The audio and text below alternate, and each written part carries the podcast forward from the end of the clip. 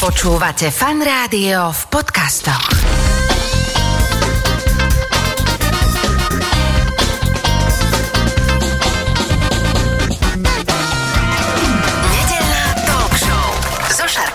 Počúvate fan rádio nedelnú talk show. V tejto chvíli už u mňa sedí v štúdiu zakladateľka občianskeho združenia Divé Maky Baška Mistríková. Takto som ťa predstavil, takže ahoj, vitaj. Ahoj, jedna zo zakladateľov, boli sme traja. Boli ste traja. Dobre, Baška je vlastne Barbara, uh, takže vítaj tu u nás vo fan rádiu, uh, daj si kávičku, vodečku, čajček, všetko, čo mi tu takto uh, v nedelu do obeda ponúkame. Dúfam, že som ťa nevytrhol z nejakého takého toho denného kolobehu nedelného. Čo zvykneš robiť v nedelu ráno?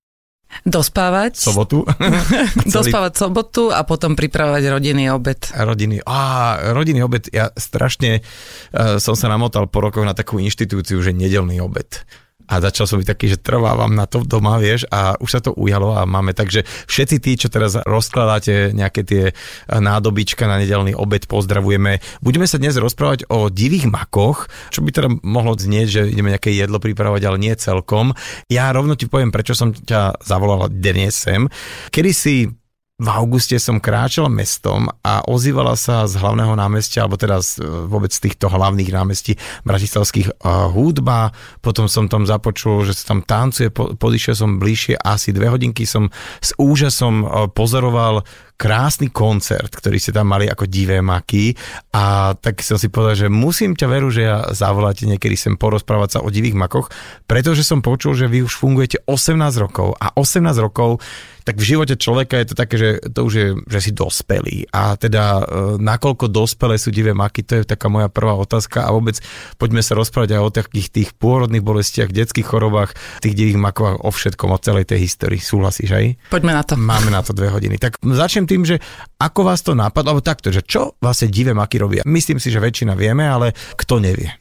Tak Divem, aký je program pre nadané rómske deti a mládež, kde ich podporujeme formou štipendií, mentoringu, tutoringu a ďalších rozvojových aktivít. To si povedala tak, ako že to máš naučené, Áno. ako tá správkňa nadácie, ale teraz poďme to rozmeniť na drobné, že o čo ide vlastne, že prečo to robíte? Robíme to kvôli tomu, že na Slovensku je teda rómska menšina druhá najväčšia a je tam tisícky detí, ktoré majú neskutočný potenciál, talent a mohli by byť aj dobrými, úspešnými žiakmi, keby dostali podporu zvonku. A keďže 18 rokov dozadu neexistovalo nič a žiaľ, aj teraz je toho málo, čo by podporovalo tieto rómske deti, tak sme spolu s Vládkou Dolníkovou, dnes už Lukáčovou, vypracovali alebo vymysleli spolu tento program, ktorý v podstate rieši tri veci. Po prvé financie, lebo tie deti sú z chudobných rodín, väčšinou z osád rómskych.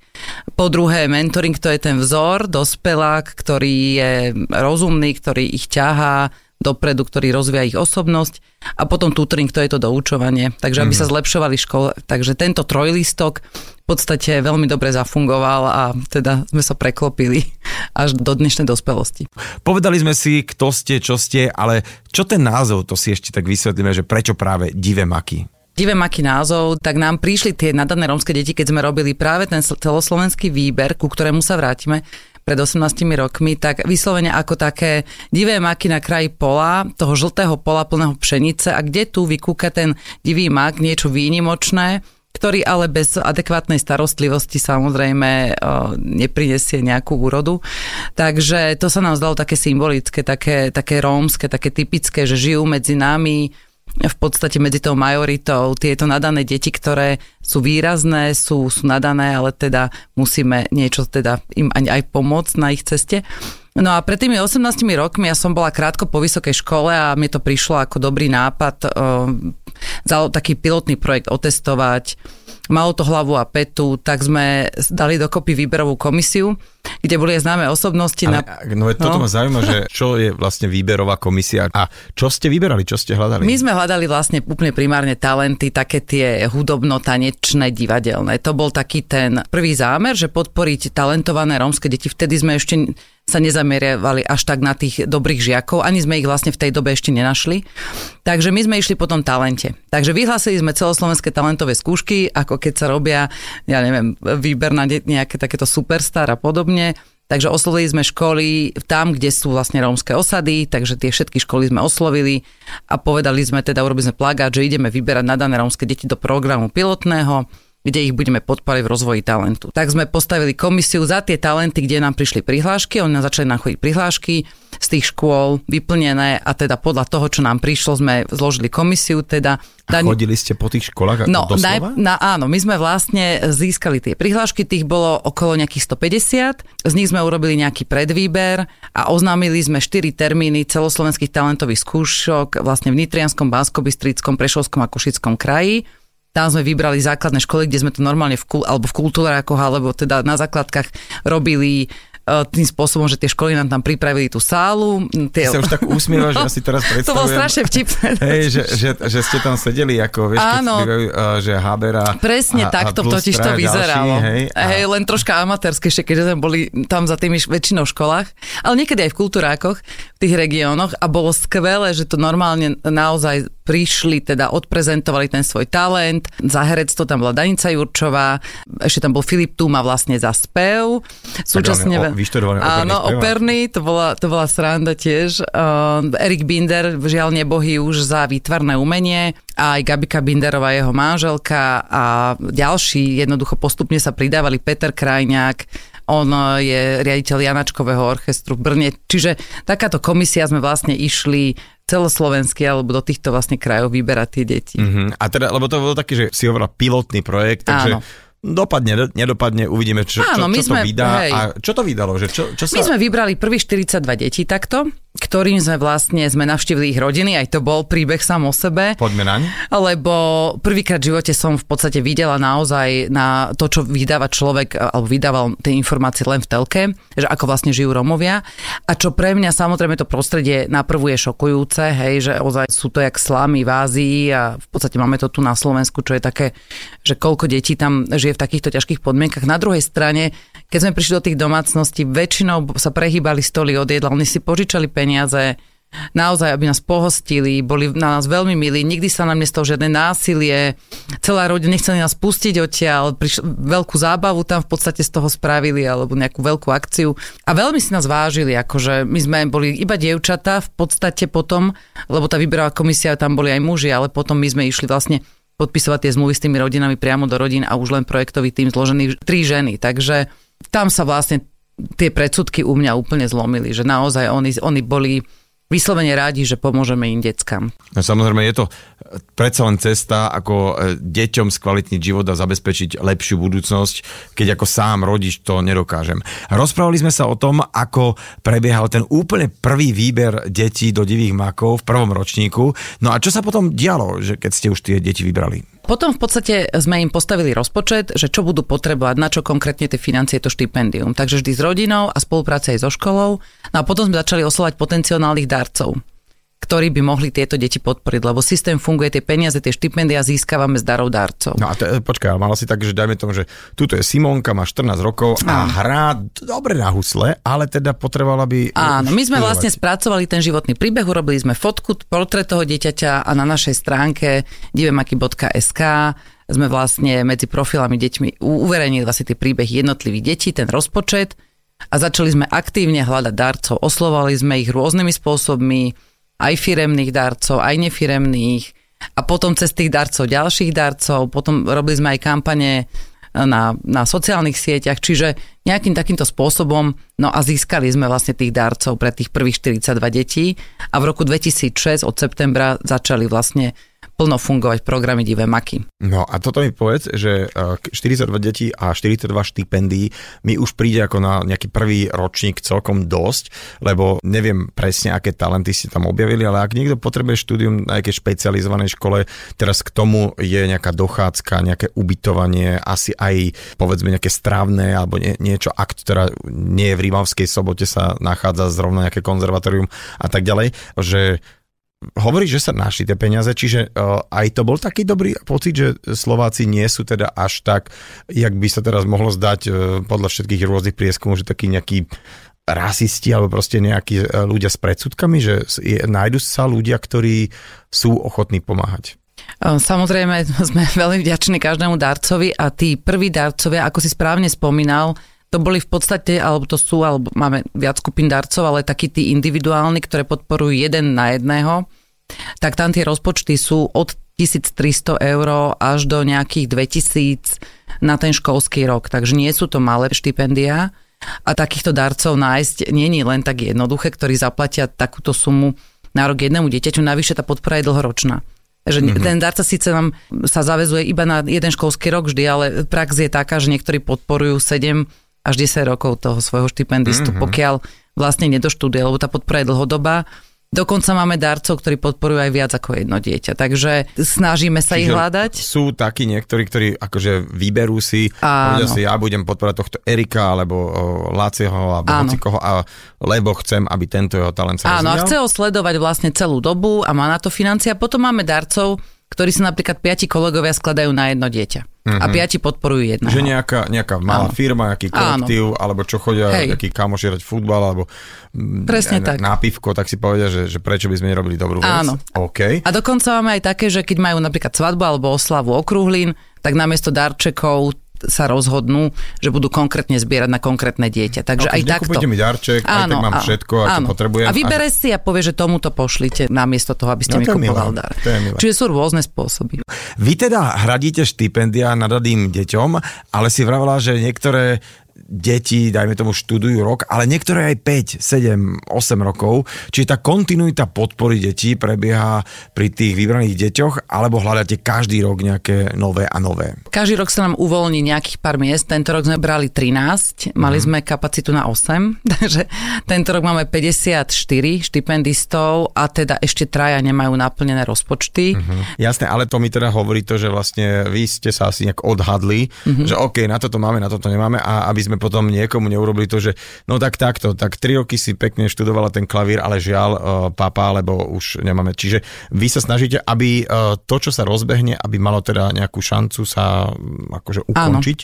Jo, jo, Je to a... veľká zodpovednosť zohnať každému štipendium, ale aj keby sa nepodarilo, boli roky, keď sa nepodarilo plné štipendia, tak aspoň tú 70-percentnú podporu sa vždy, či už nejaké zbierky ešte vymyslíme, alebo mm-hmm. robíme vianočnú kampaň alebo konkrétne fundraizujeme na toho jedného, ktorý ešte potrebuje. Takže nikto nepríde skrátka. Ideálny stav sú naplnené všetky rozpočty. Jo, a teda, keď si povedala, že vás tam vítali, prehýbali sa mm-hmm. stoly, a aké je to potom, keď to už začne celé? Vieš, že či tie rodiny to tak neberú, alebo že vlastne, že no, henta tam chodí teraz študovať a my tu takže, či tá rodina je celý čas taká podporná, lebo naozaj asi je preto to celé vzniká, že nájdeš medzi tou pšenicou, ako si povedal, také krásne divé maky, ale že zrazu už, už ju tam nechceme dávať. Alebo či niekedy sa stalo, že uh, nie financie, ale samotná nejaká rodina, alebo to okolie, alebo to prostredie, z ktorého pochádzajú tieto deti, zabilo ten talent.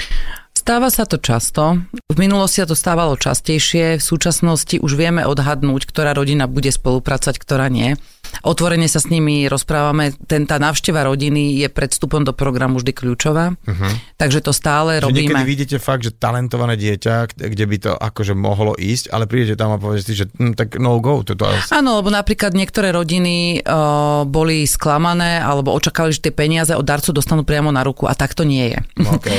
Oni sa tým peniazom peniazom vôbec nedostanú. My všetko platíme vlastne z našej kancelárie alebo preplácame refundáciou. Takže mm-hmm. tá rodina dopredu nedostáva ani cent. Mm-hmm. Takže niektorí teda ja, toto to povedali, takto, že keď to je takto, tak nie. Mm-hmm. Je to samozrejme, že už úplne minimum, pretože tí učitelia dopredu, my spolupracujeme teda v regiónoch so školami, kde chodia rómske deti aj s mimovládkami a tí nám už dopredu predfiltrujú, že im vysvetlia tie pravidla programu, takže momentálne z tých výjazdov z 13 sme odišli s 12 zmluvami, takže uh-huh. jedna rodina sa rozhodla nie, presne z týchto dôvodov, že očakávali teda, že s tými financiami budú môcť Oni hospodáriť Aha. po, po svojom, ale častokrát sa nám stáva, že v tom pubertálnom veku sa dievčata zalúbia a ten ich partner, ten ich frajer nechce, aby chodili na akcie divých makov, lebo logicky idú bez neho, takže taký žiarlivostný faktor. Fakt. To sa stáva. Hlavne v tých tradičných komunitách eh, dievča, keď si nájde partnera, oni si nachádzajú už vo veľmi skorom veku, je považovaný teda v tých naozaj osadách, nemyslím teraz uh, už integrovaných Rómov, ale uh, už v 15-16 je to v podstate pre nich dospelá žena, ktorá keď si nájde frajera, tak to je jej muž, ktorý už o tom rozhoduje. A vtedy už sa nepatrí chodiť uh, niekde. Po, po nejakej letnej akadémii, po vystúpeniach, uh, takže stáva sa toto skôr. Čiže vlastne niekedy to ani nemusí byť ich vlastné rozhodnutie ukončiť program skôr, No to je, to je halus celkom.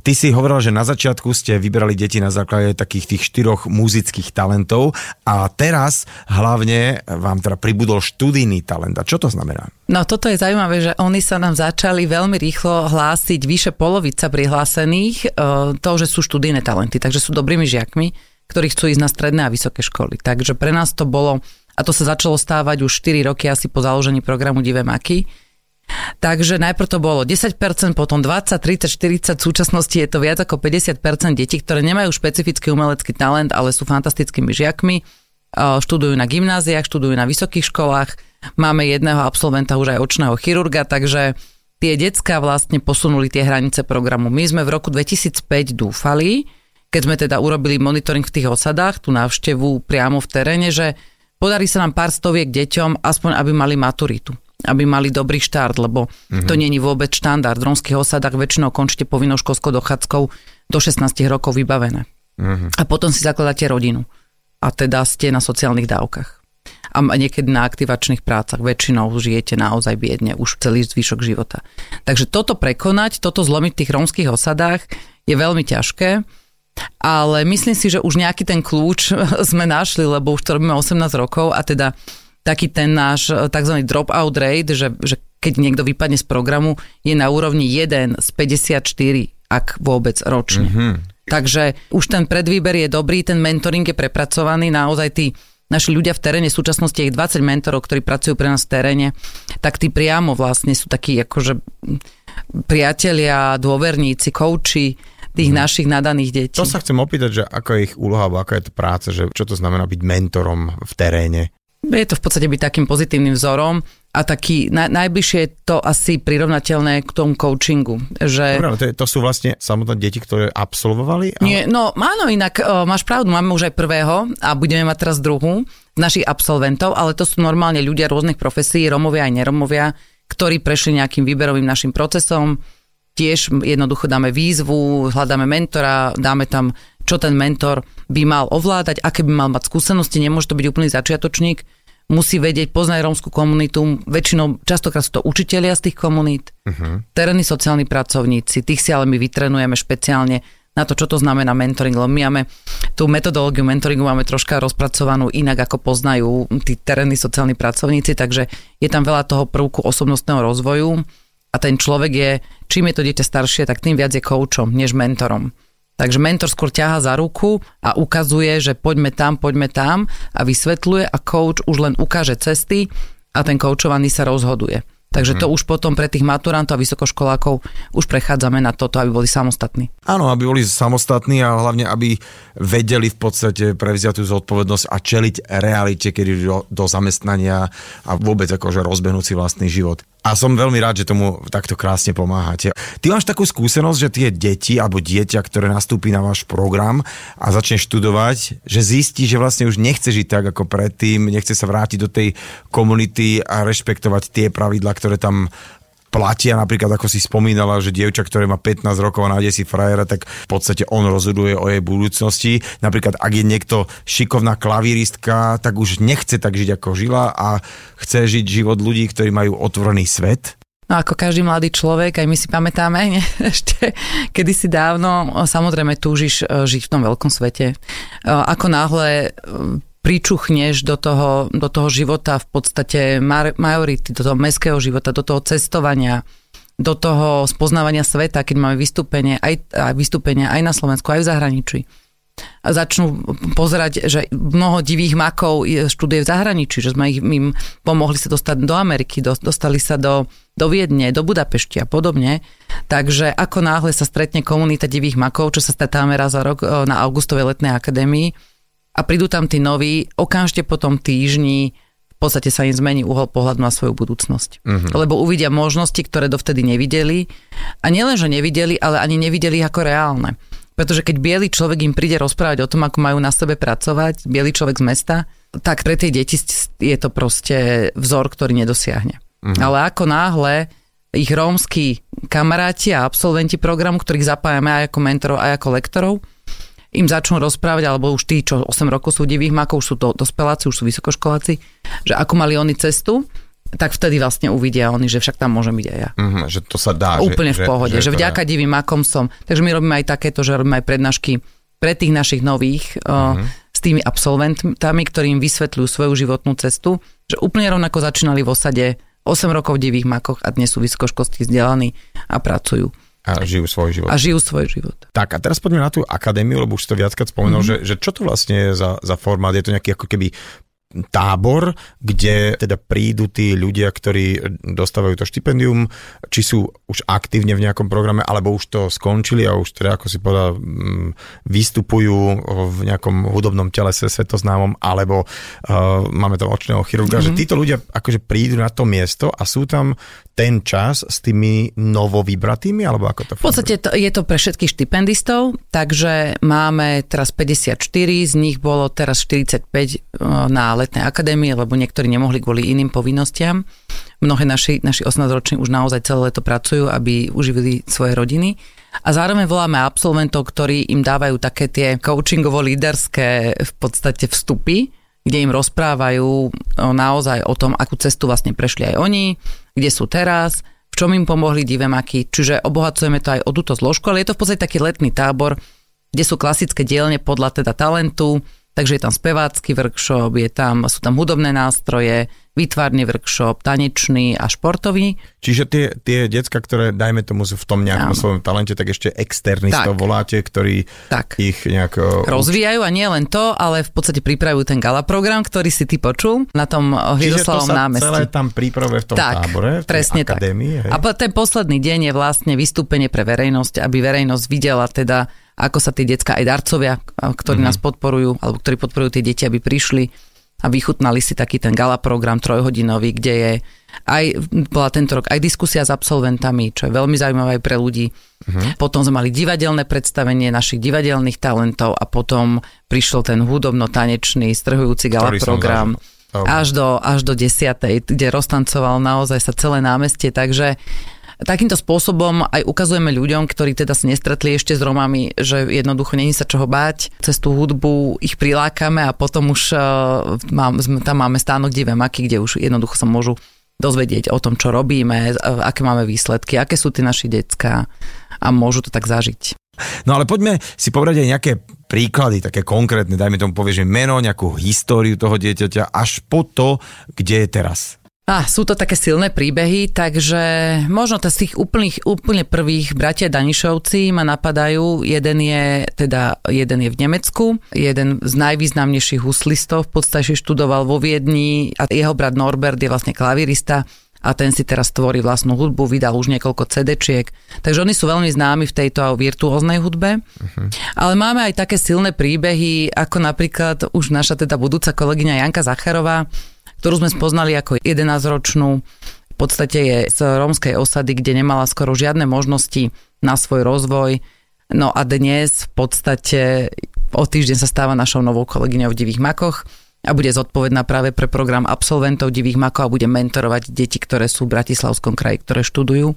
A tiež Takže... asi je pre, potom pre tie decka je úplne iný príklad, že Áno. keď ona im môže povedať, že pozrite sa, ja som rovnako ako vy, kde si začala, som tu, robím toto a toto a tak toto prebiehalo. To je Ale, najefektívnejšie. E, e, ja som sa zúčastnil raz jednej vašej také akcii, kde teda uh, zažil som uh, fantastickú speváčku, húslistku.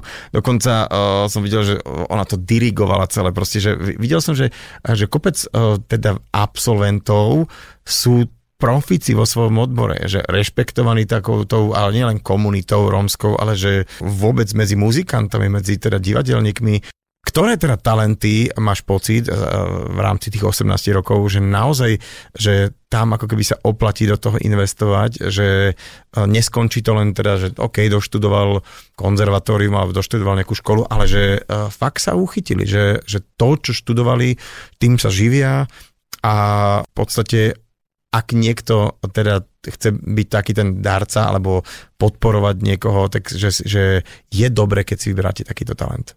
V podstate uh, akákoľvek investícia do vzdelávania detí je fantastická a my de facto ten rozvoj talentu je pre nás veľmi dôležitý, ale je na pozadí toho formálneho vzdelávania. Takže pre nás sú školské výsledky a školská dochádzka uh, aj tak na prvom mieste. Uh-huh. Čiže vlastne to, čo je teraz už viac ako 50% si hovorila, že tak. ten študijný talent. Ale aj pri tých hudobných oni tiež nesmú prepadávať, takže uh-huh. oni tiež, oni tým, že študujú na konzervatóriách, to není jednoduché, hlavne tá teória hudobná, Takže uh, máme veľa doučovania. Snažíme sa zlepšovať tie školské výsledky deťom, deťom aj tým tutoringom, čo som spomínala. To je vlastne doučovanie, ktoré nasadzujeme. Stane sa, že nám aj deti prepadnú, to sú väčšinou práve tie, tie hudobno-športové talenty, takže tie sú teda, viacej sa venujú väčšinou svojmu nadaniu ako škole, ale my naopak sa snažíme ich vrácať späť do reality, že len s formálne ukončeným dobrým vzdelaním dokážu aj v tom talente byť naozaj profesionálna špička. Takže nás je dôležité mať tie dobré školské výsledky. Pri tých študijných máme samozrejme úplne iné, iný priemer, akceptujeme ako pri tých umelecko-športových, ale keď je dobrý výsledok, dobrý výsledok programu je vtedy, keď žijú pekný život, keď majú zamestnanie, keď uh, si sa zarábajú presne tým, čo študovali alebo tým svojim talentom, keď sú vzorom pre ostatných. Mm. To je akože pre nás, že to je úspešný absolvent programu. A teraz také preberieme obdobie korony, pretože to bola naozaj, že strela do nohy mnohým odvetviam, špeciálne OZK dostrpeli a určite aj ľudia a darcovia si povedali, že momentálne sa musia viac starať o seba ako o druhých, alebo ako ste to prekonali? No, ďaká všetkému naši darcovia nás podržali. No, samozrejme, nebolo to jednoduché, lebo v tej dobe aj veľa ľudí, ktorí podnikali ich podnikania, sa pozastavili. Jednoducho hlavne tí, čo robili v gastre alebo v eventovkách. Takže samozrejme, že nejaké, nejakí darcovia nám odbudli. Ale taktiež nám odbudli náklady, keďže sa prestalo cestovať, keďže prestali hmm. internáty, zatvorili. Čo bol ale najväčší problém toho obdobia, bolo práve tá nepripravenosť, samozrejme, hlavne v tých rómskych komunitách na to online vzdelávanie. Takže úplne prvý krok, ktorý sme spravili, sme obvolali všetkých partnerov, všetky možné nadácie, firmy, či nám vedia darovať počítače, kľudne používané, v podstate, aby sme sa mohli zabezpečiť detskám online vzdelávanie, to bola Prvé tri mesiace to bolo hlavne o tom, lebo zavreli sa školy, všetko sa zavrelo a naše decka, väčšina z nich nemalo funkčné počítače a keď aj malo, nemali internet, nemali dostatočné zariadenie na to, aby vôbec pustili tie online programy, ktoré školy mali. Takže to boli prvé tri mesiace, sme naháňali laptopy po všetkých možných firmách darcov, po našich darcoch, takže za to im veľmi ďakujeme. No a potom sme od operátorov telekomunikačných sa nám od jedného z nich podarilo získať SIM karty s dátami internetovými a tým pádom sa naši konkrétne štipendisti veľmi rýchlo dokázali zapojiť do online vyučovania. Avšak väčšina rómskych komunít v podstate hlavne tých osadách boli úplne odpísaní. Mm-hmm. S nimi sa naozaj reálne, to vieme, však máme tam deti, ktoré tam žijú, nepracovalo skoro dva roky vôbec. Hmm. Tí, ktorí nemali pripojenie na internet, tak oni boli vlastne ponechaní úplne. A následky tohto dlhodobého lockdownu, hlavne čo sa týka škôl, budú ešte dlhodobo. Niektorí tie dva roky už nedoženú. No, Lebo to... oni aj tak už sú pozadu. Hmm. Oni už v 7 rokoch, keď nastupujú do školy, sú väčšinou není v, tak na takej istej úrovni ako deti z majority. Jasne, Alebo nejaké, ako integrovaní Rómovia. ktorí majú rôzne už hry, testy. Teraz je už predškola povinná, mm-hmm. ale, ale aj v dobe korony neviem úplne presne, či už úplne od úvodu bola povinná predškola, ale povedzme, že áno, ale to nestačí.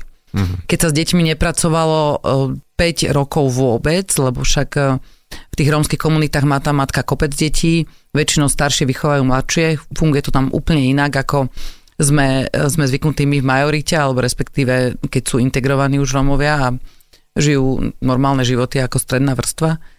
Takže tam, tam to bolo, tam ten prepad, neviem, či sa bude dať vôbec dohnať. Niektorí stratili naozaj dva roky, tie kľúčové.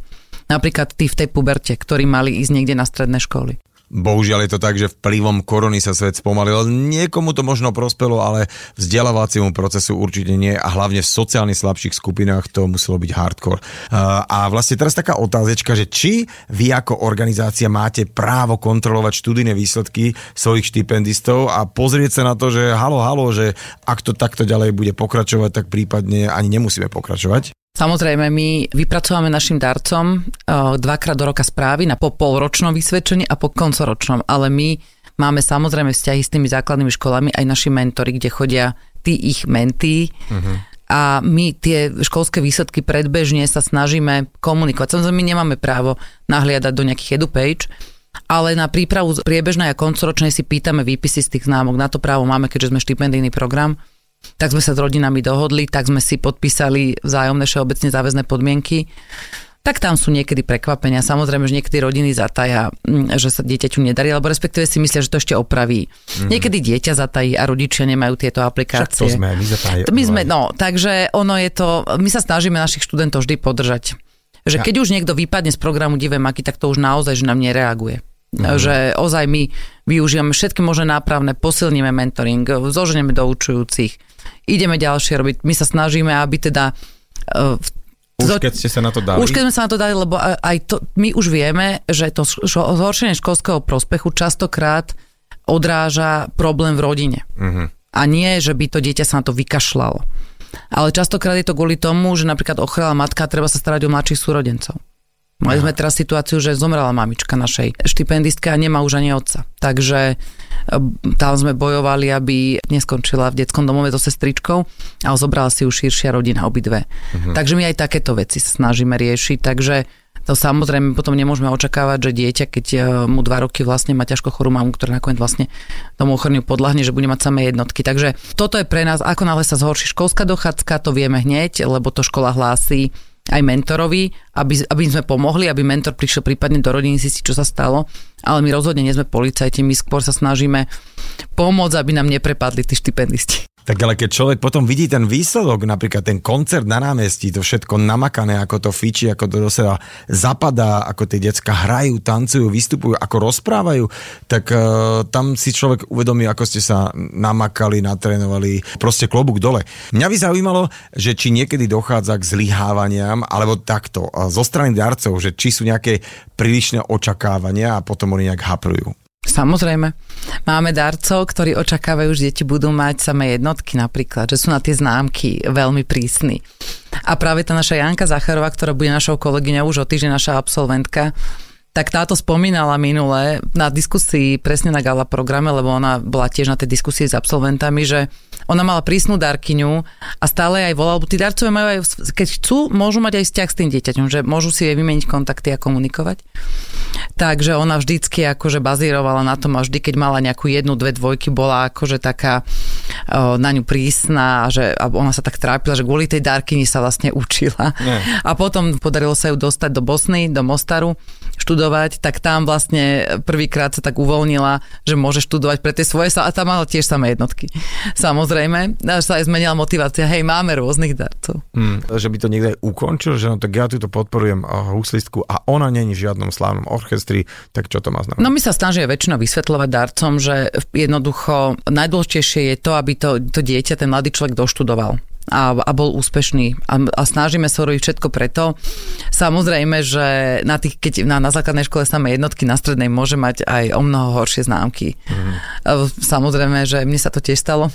A komu nie? takže, takže ja som zo samej jednotkárky išla teda e, výrazne dole na gymnáziu a je to tým aj, že človek objavuje ten svet okolo a že nechce sa mu už sedieť nad tými učebnicami. My to všetko chápeme, my to všetko vysvetľujeme. Avšak hovorím, študent talenty, na študent talenty máme trošku inú mierku optiku. prísnosti, mm-hmm. úplne inú optiku. Ako napríklad, ako si spomínal nášho hokejistu Janka, ktorý kľudne tam má aj nejakú tú štvorku, ale zase hrá za HK Poprad a je akože vyzerá, že môže byť veľmi úspešný a venovať sa tomu naozaj profesionálne, takže akože... máme rôzne talenty. Tak povedzme si pravdu, že asi by sme nechceli vidieť vysvedčenia ani právopis mnohých známych športovcov, ale zase pozri sa, na druhej strane je tiež taká vec, že veľa ľudí úspešných, ktorých obaja poznáme a vedia si perfektne zastať svoju prácu, nemuseli mať zrovna úplne čisté jednotky na vysvedčení. Ty si spomínala, že na úplnom začiatku vám pomáhal pri hľadaní tých výtvarných talentov Erik Binder s manželkou Gabikou. Erik tu už žiaľ nie je. A ako to vlastne pokračuje ďalej a kto vám pomáha hľadať talenty? No tak ako si spomínal, tak prvé roky Erik Binder s Gabikou Binderovou pracovali s našimi výtvarníkmi. Potom neskôr, keď Gabika odišla do zahraničia, tak sme začali spolupracovať s ďalšími umelcami, rôznymi, dokonca aj z Bárira Klóry, ktorá je veľmi významná vlastne rómska slovenská výtvarná umelkyňa a ten teraz, posledné 3 roky spolupracujeme s akademickou výtvarníčkou Katkou Slaninkovou, ktorá s deckami už 2 roky alebo 3 roky vytvára krásne vytvarné diela, ktoré budeme napríklad takto o týždeň, o pár dní dražiť na takej jednej našej charitatívnej aukcii spolupráci so Sogou okrem takého gala koncertu, ktorý uh, je vidieť možno uh, raz za rok na nejakom mieste a viem, že vy účinkujete sem tam aj po Slovensku na nejakých festivaloch, tak uh, nie je škoda nezaznamenať takéto niečo, takéto umenie, takéto autentické, aby si ho človek mohol vypočuť, lebo nie každý môže prísť na nejaký gala koncert a chcel by, dajme tomu to vidieť, počuť a možno aj podporiť, že zaznamenávate, vydávate aj nejaké nosiče, povedzme, alebo sú nejaké uh, stránky, kde si to môže človek pozrieť? No tak doteraz sme vydali tri albumy. Ten najnovší sme krstili práve tento rok na gala programe v auguste.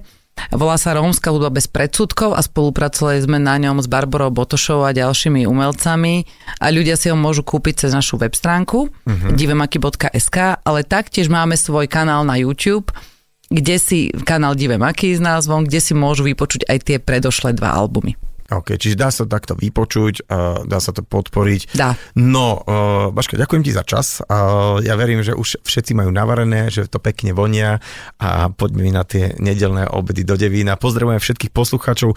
Mojou dnešnou hostkou v nedelnej talk show Fan Rádiu bola Barbara Mistríková, správkyňa nadácie Dive Maky. Ďakujem a dobrú chuť. A ja ako vždy aj dnes pripomeniem, že celú dnešnú talk show, aj ktorúkoľvek inú si môžete kedykoľvek a kdekoľvek vypočuť, či už z podcastových aplikácií, iTunes, Spotify, alebo jednoducho z archívu Fanrádia, tam to všetko nájdete. Ja sa teším, že nás budete počúvať aj o týždeň v tomto istom čase. Pozdravuje Šarkan. talk show so Šarkanom. V premiére každú nedeľu od 10. do 12. vo Fanrádiu.